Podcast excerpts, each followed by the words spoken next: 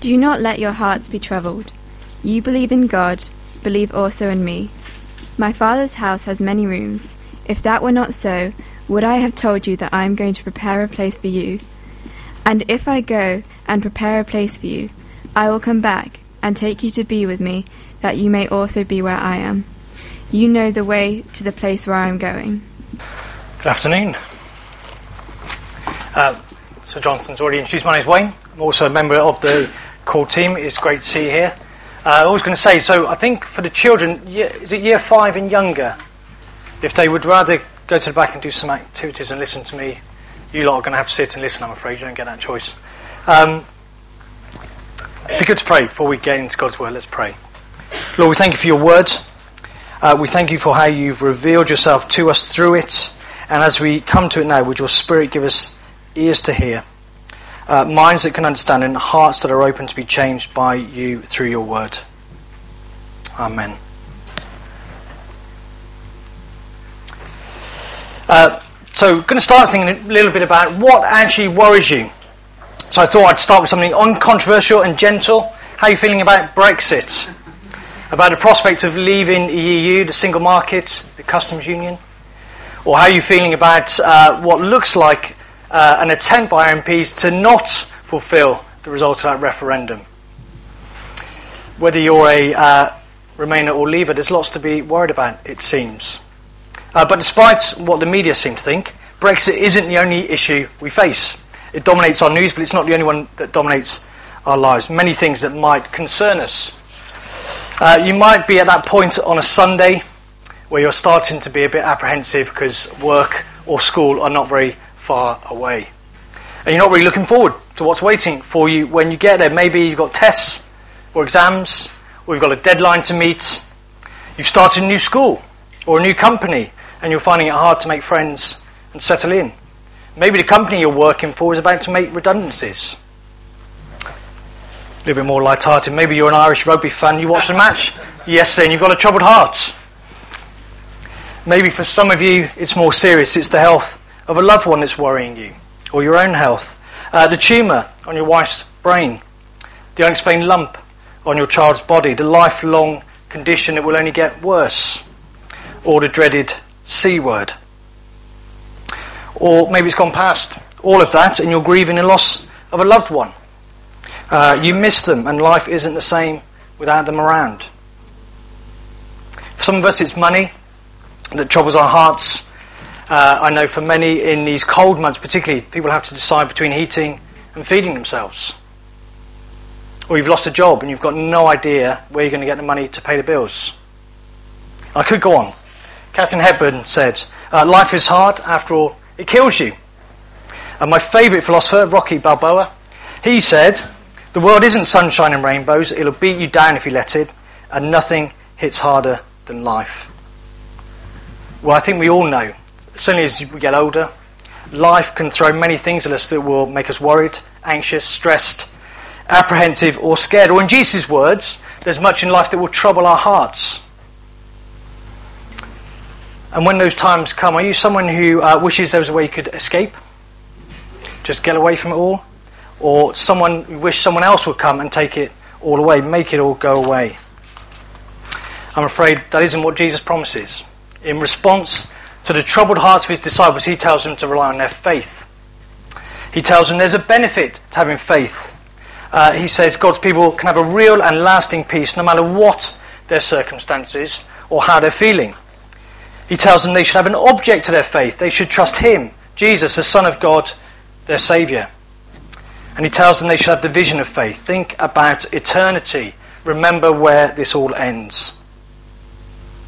And my prayer, as I was preparing and as it is now, is that as we look at this brief dialogue from Jesus, you will discover that your faith in Him can bring you peace, even in the most difficult circumstances. You'll be persuaded that your faith must be in Jesus, the only one we can fully trust and your faith should cause you to lift your eyes and your mind to eternity. Oh, I think we see those things in Jesus' response to his disciples. Their hearts are certainly troubled. And like you just get into the mindset of the disciples, one of those people who are closest to Jesus. There was a day he turned up where you lived, called you to follow him, and you said yes. You gave up everything turned your life upside down, and you've followed him ever since. Not only that, actually, he's appointed you one of his 12 disciples, the closest privileged group who have the most intimate contact with Jesus. And so, for around three years, you've been following Jesus as he's travelled around Israel and sometimes Samaria. It's been hard sometimes. You've faced opposition. It hasn't all been plain sailing, but sometimes it's been exhilarating. You have seen Jesus perform miracles, you've heard his teaching, and you've even see him, seen him bring dead people back to life. It's no wonder you're convinced Jesus is the Messiah, the promised King who will restore God's kingdom and re establish a land and kingdom for God's people. More recently, you've entered Jerusalem, coming for the Passover festival, and the people welcome Jesus like a king. Is this it? Is it the time for the kingdom of God's people to be re established? And since you've been in Jerusalem, Jesus has been teaching in the temple courts. Again, some opposition, but many are coming to listen to him. And the religious leaders are worried. They can see Jesus has the backing of the people. And maybe it's only a matter of time before he completes his mission.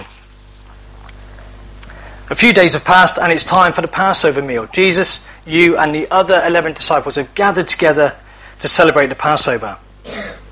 But it's been a confusing and strange evening. At the start, Jesus watched everyone's feet. It was unexpected. What's he up to? Then he said some cryptic things, but you all heard him clearly say, He is leaving and you cannot go with him. What a bombshell. What are you going to do? Where's he going? Where will you go? Will you go back home to the life you used to have? What about the kingdom? Is Jesus not the Messiah after all? I think it's a bit of an understatement to say their hearts were troubled.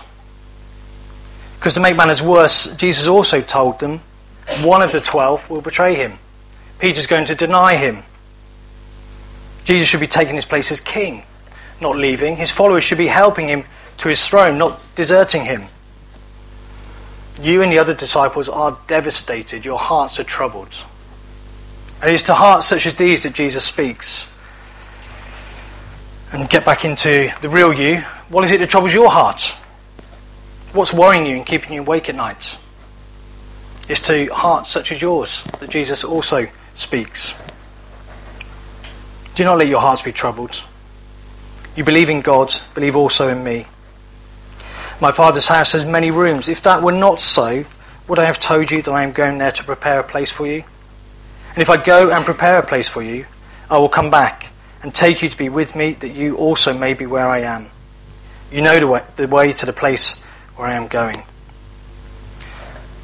I think this is always dangerous, but I'm going to paraphrase what Jesus said. Uh, he told them to have faith. He said, I know you're scared, but you can have peace. The benefit of faith.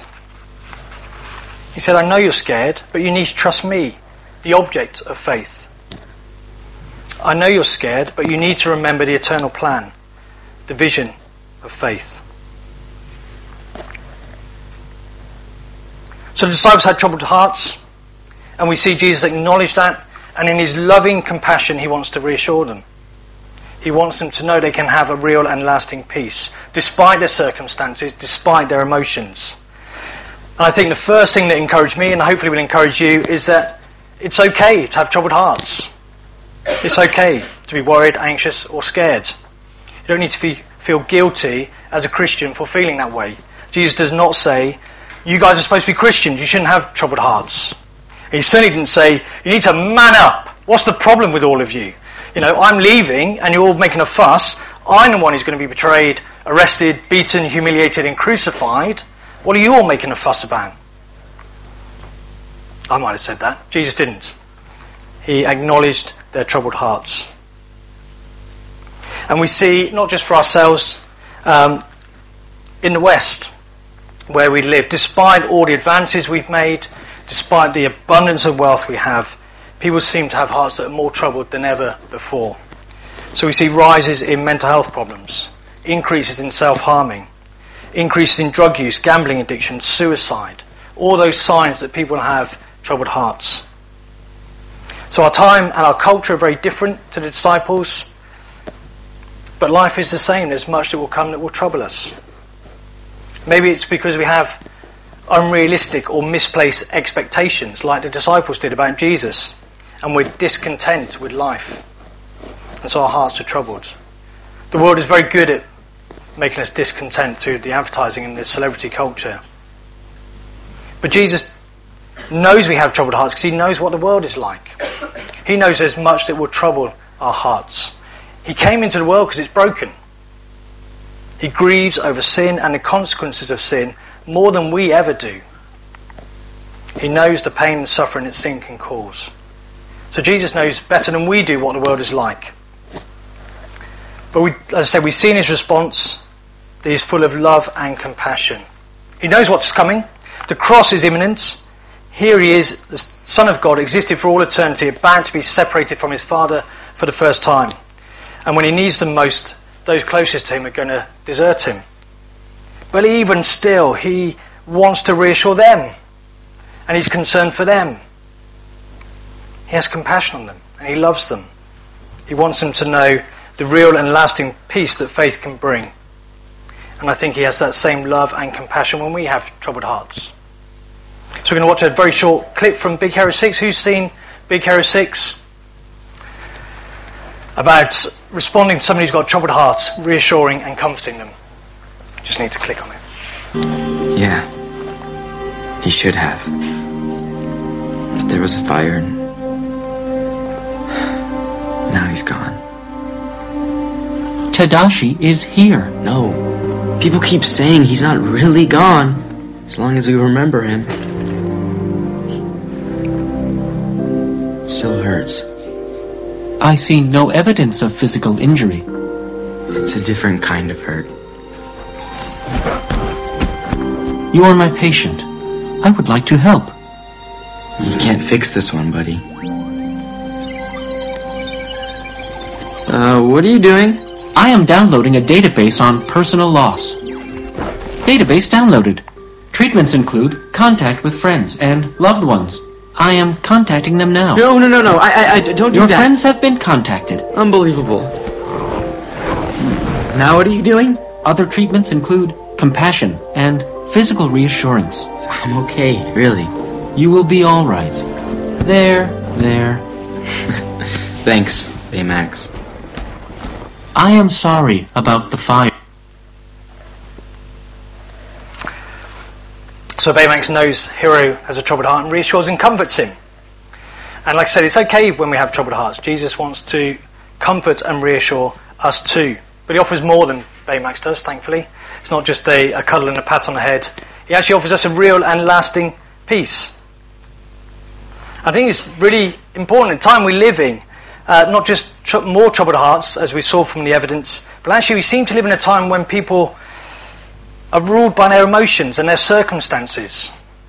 Um, they let emotions overrule logic, morality, evidence, and even truth itself. So, just one example I found research suggesting people are more influenced by emotion than facts and evidence when choosing who they, who they vote for. Which might explain why we have the politicians we do, but there you go. Instead of being ruled by emotion and circumstance, I think we should look to our faith in Jesus and look to Jesus himself, who he is, what he's done for us, and all he's promised. Because it's in Jesus we can find a real and lasting peace. Jesus never rebukes those who have troubled hearts. Instead, he invites us to find rest in him.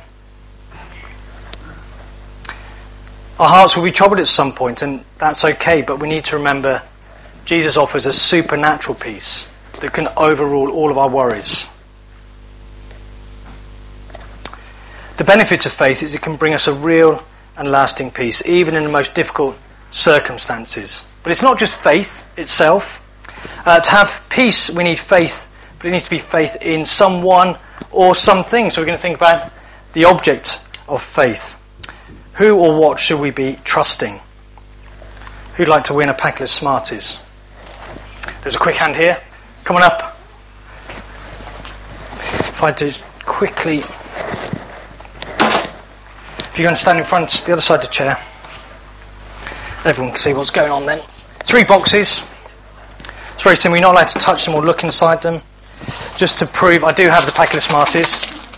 Okay, so inside one of these boxes, there's a picture of a pack of Smarties. If you select the right one, at the end of the service, you can swap it for the real pack. Okay? Which one do you think it's in? You think that one, okay? Now you can choose one person who you really trust to see if they can help you choose. Or you can stick with your own. Stick your own, okay? Now I did this and I put the piece of paper in one of the boxes. So I'm going to tell you which one it is to make sure you get the Smarties, okay? The paper's in that small one in the middle, okay? Which one are you going to go for? You're going to go for that one. Do you want to open it? There you go. So at the end of the service, you can come and see me and swap it. Keep hold of it, and you can have the real ones. Well done. Take a seat. Interesting, he didn't choose any of you to help him out. Not sure what that says about who he trusts. And he picked the right one, which kind of doesn't always go with the uh, illustration, but kind of trusting me because I was the one who knew, in terms of that, I knew everything about it and I knew the right answers. So you're right to put your trust in me. It matters what we have faith in, it matters what the object of our faith is. And Jesus calls his disciples to put their trust in him. Um, and when we put our trust in Jesus, when we make Jesus the object of our faith, we can be sure we're trusting in someone who always keeps his promises and will never, ever let us down. I'm sure you guys have seen these. This is what came to, when I was reading this passage, reading this section. These these posters are what came to mind: keep calm and whatever. So I chose three that are my favourites: uh, drinking wine, eating chocolate, and playing sport. Unfortunately, I haven't managed to work out how to do all three at the same time. I can do the chocolate and wine together, but not playing sports as well. Um, I think what Jesus is kind of saying is keep calm and trust me, trust Jesus. That's why when I was reading the passage, that's what kept coming to mind. People have other things that uh, kind of encourage us to have faith, but I think they're pretty empty. They're pretty empty because they don't include Jesus. And actually, kind of feel an apology to all. Most schools are going to have something like this somewhere. so you kids will probably get something like this all the time. It's meaningless. Meaningless. And I'll tell you, I'll give you an example. I still dream, even at my age, I still dream of playing football for England. I still have dreams. Where I, do you really think the reason I don't play for England is because I did never ever believe enough? Do you really think that's the only reason? You know, it breaks my heart to admit it, but I was just never ever good enough. And I never will be. It's got nothing to do with how much I believed it or how much I wanted it.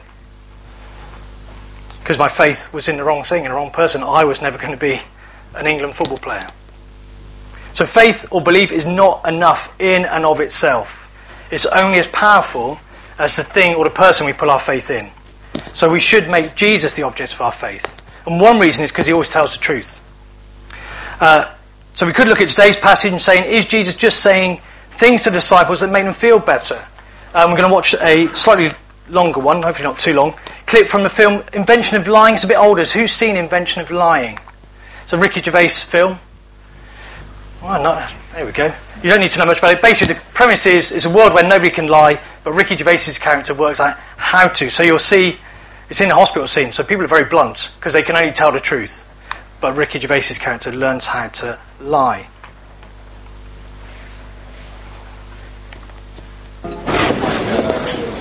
Mum? They just called me. What's going on?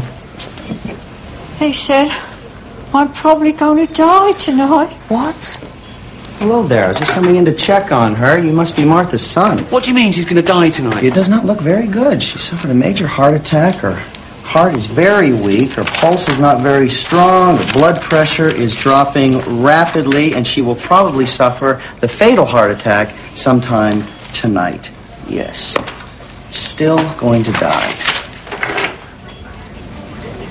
Side note, it's fajita night downstairs in the cafeteria, so you might want to grab yourself a little bite down there after Mom dies.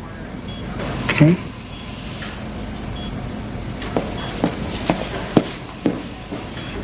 I'm so scared, Mark. People don't talk about it, but death is an horrible thing. One minute you're alive, and, then just like that, it's all gone. This is it, Mark. A few more hours like this, and then. An eternity of nothingness.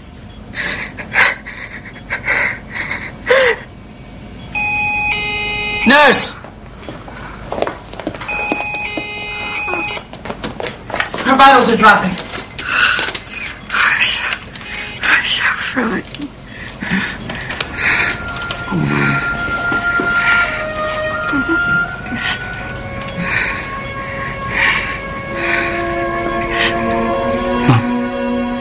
Listen to me. Listen carefully. You're wrong about what happens after you die. It's not an eternity of nothingness. Oh. Go to your favourite place in the whole world. And everyone you've ever loved and who's ever loved you will be there. And you'll be young again. You can run and jump like you used to and dance.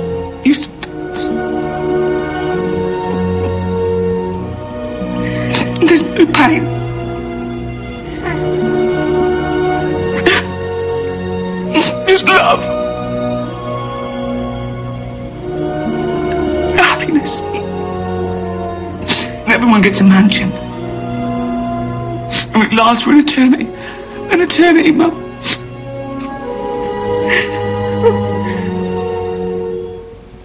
Say hello to Dad for me. Tell him I love him. Skip on, I think you get a point. He doesn't know any of that. He's just making it up to make her feel better and make himself feel better. Is that what Jesus was doing for his disciples? When he told him he was going to go back to his father's house and there'd be many rooms and he'd make sure there's a room for them? Those are the questions I had to ask myself. I, the passage before us is the one I read at my father in law's funeral recently. And so I had to ask myself, are these words really true? Can we really be sure what Jesus says and promises? Is Roger really with Jesus in heaven? So when the reality of life and the way it troubles our hearts slaps you in the face, you have to ask yourself these questions. You have to decide what do you really believe in and what have you put your faith in? And you have to be sure that Jesus is telling the truth.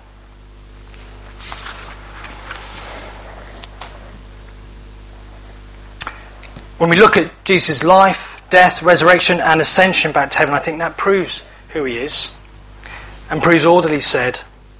His identity should convince us he can be believed. We know the Bible teaches us God does not change or lie, Jesus is God. So he has those qualities too. We can believe him absolutely. And we should make Jesus the object of our faith because he keeps his promises. We see from the Old Testament Jesus fulfilled hundreds of those promises of God.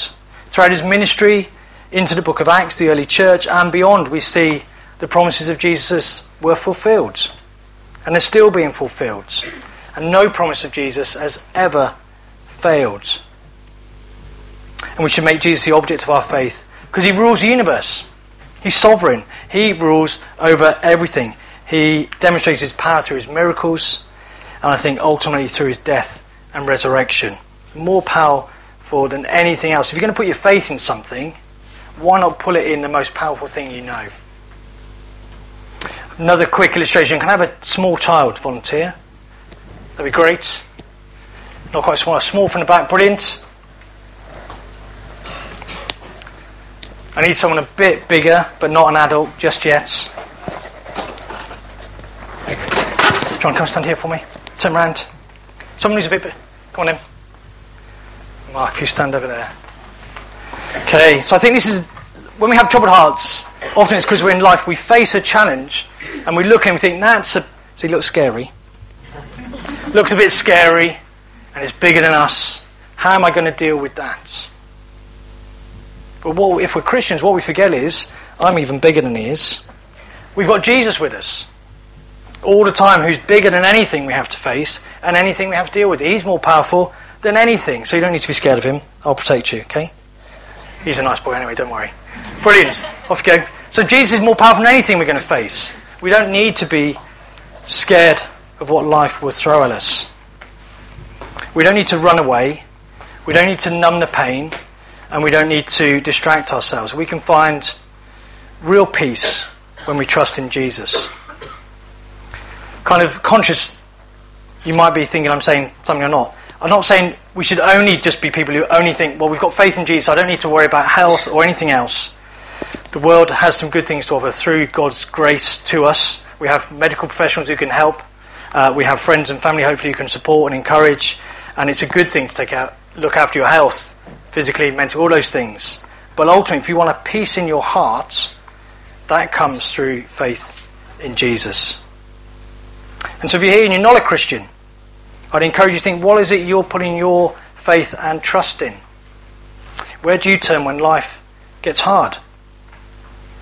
I really wouldn't encourage anyone to become a Christian just to have a little bit more of a good feeling. Um, you should become a Christian because you trust Jesus is who he says he is. And actually, he deserves your obedience and worship. But a benefit of being a Christian, one of the blessings we enjoy is we can know peace in difficult times. So if you make Jesus the object of your faith, you can know that peace too. And then we had the object of faith, the vision, sorry, vision of faith. Jesus wants to reassure his disciples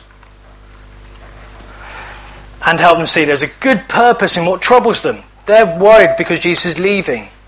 He wants them to have the vision of faith. He wants them to see beyond their immediate circumstances. He says to them, instead of being anxious, have faith and look to eternity. Trust me and my promises about the future. Uh, and when we have vision of faith, when we have an eternal perspective, that should give us real hope, no matter what our circumstances are. Uh, if we look very quickly, there are blessings in Jesus leaving the disciples. He has to go to secure eternal life for his people. He has to go back to heaven so he can intercede for his people. And he promises he will return in the future and take his people to be with him. There's a longer story here. It's not just their immediate circumstances. Jesus has this eternal perspective, and he wants his disciples and us to have this vision of faith too.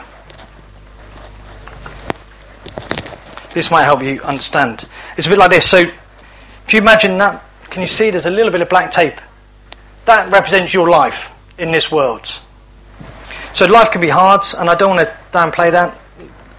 Uh, I've faced many challenges, and they're real, and they're difficult, and they're upsetting. But when you put that in perspective of the rest of this rope that disappears out and carries on forever, is what comes after that bit, I think that should give us real hope and an ability to face life and the challenges, knowing that beyond that, for eternity, we will share in glory with Christ. We will share in the inheritance of Jesus. We will spend eternity with Jesus. We need that perspective. So it isn't that that should make us flippant about our challenges, but we get them into a perspective where we recognize there's an eternity where life is going to be so much more glorious and better. So much more glorious. Because we know Jesus tells the truth and keeps his promises. So he's going to keep his promises about the future. He has gone to prepare a place for us, and he will return and take his people to be with him. We're promised that nothing will separate us from the love of God. We're promised that God has plans for us, a purpose for us, and wants to give us hope for the future. We're promised our place with God in eternity is secure. We're promised Jesus will return and we will be with him in the new heavens and the new earth. We're promised we will spend eternity with God. So, to have that perspective, I would encourage you keep reading God's promises in His words. And we should be good at reminding each other and ourselves of God's promises. Let the Word of God transform our thinking and our vision, the way we look at life and think about eternity. When we have the vision of faith, it helps us keep things in perspective and hopefully gives us a genuine hope. So our hearts will be troubled in this life. If there's one thing I can guarantee you, you will face some hard things in life. But we don't need to be ruled by those circumstances or by our emotional response to it. We can have faith. We can have the benefit of faith, a real and lasting peace today. Uh, we can focus on the object of our faith, Jesus, the Son of God, our Saviour. And we can have the vision of faith. We can focus on the on eternity, have that eternal perspective, look into our future glory with Christ. So, no matter what life throws at you, keep calm, trust Jesus, and look to eternity.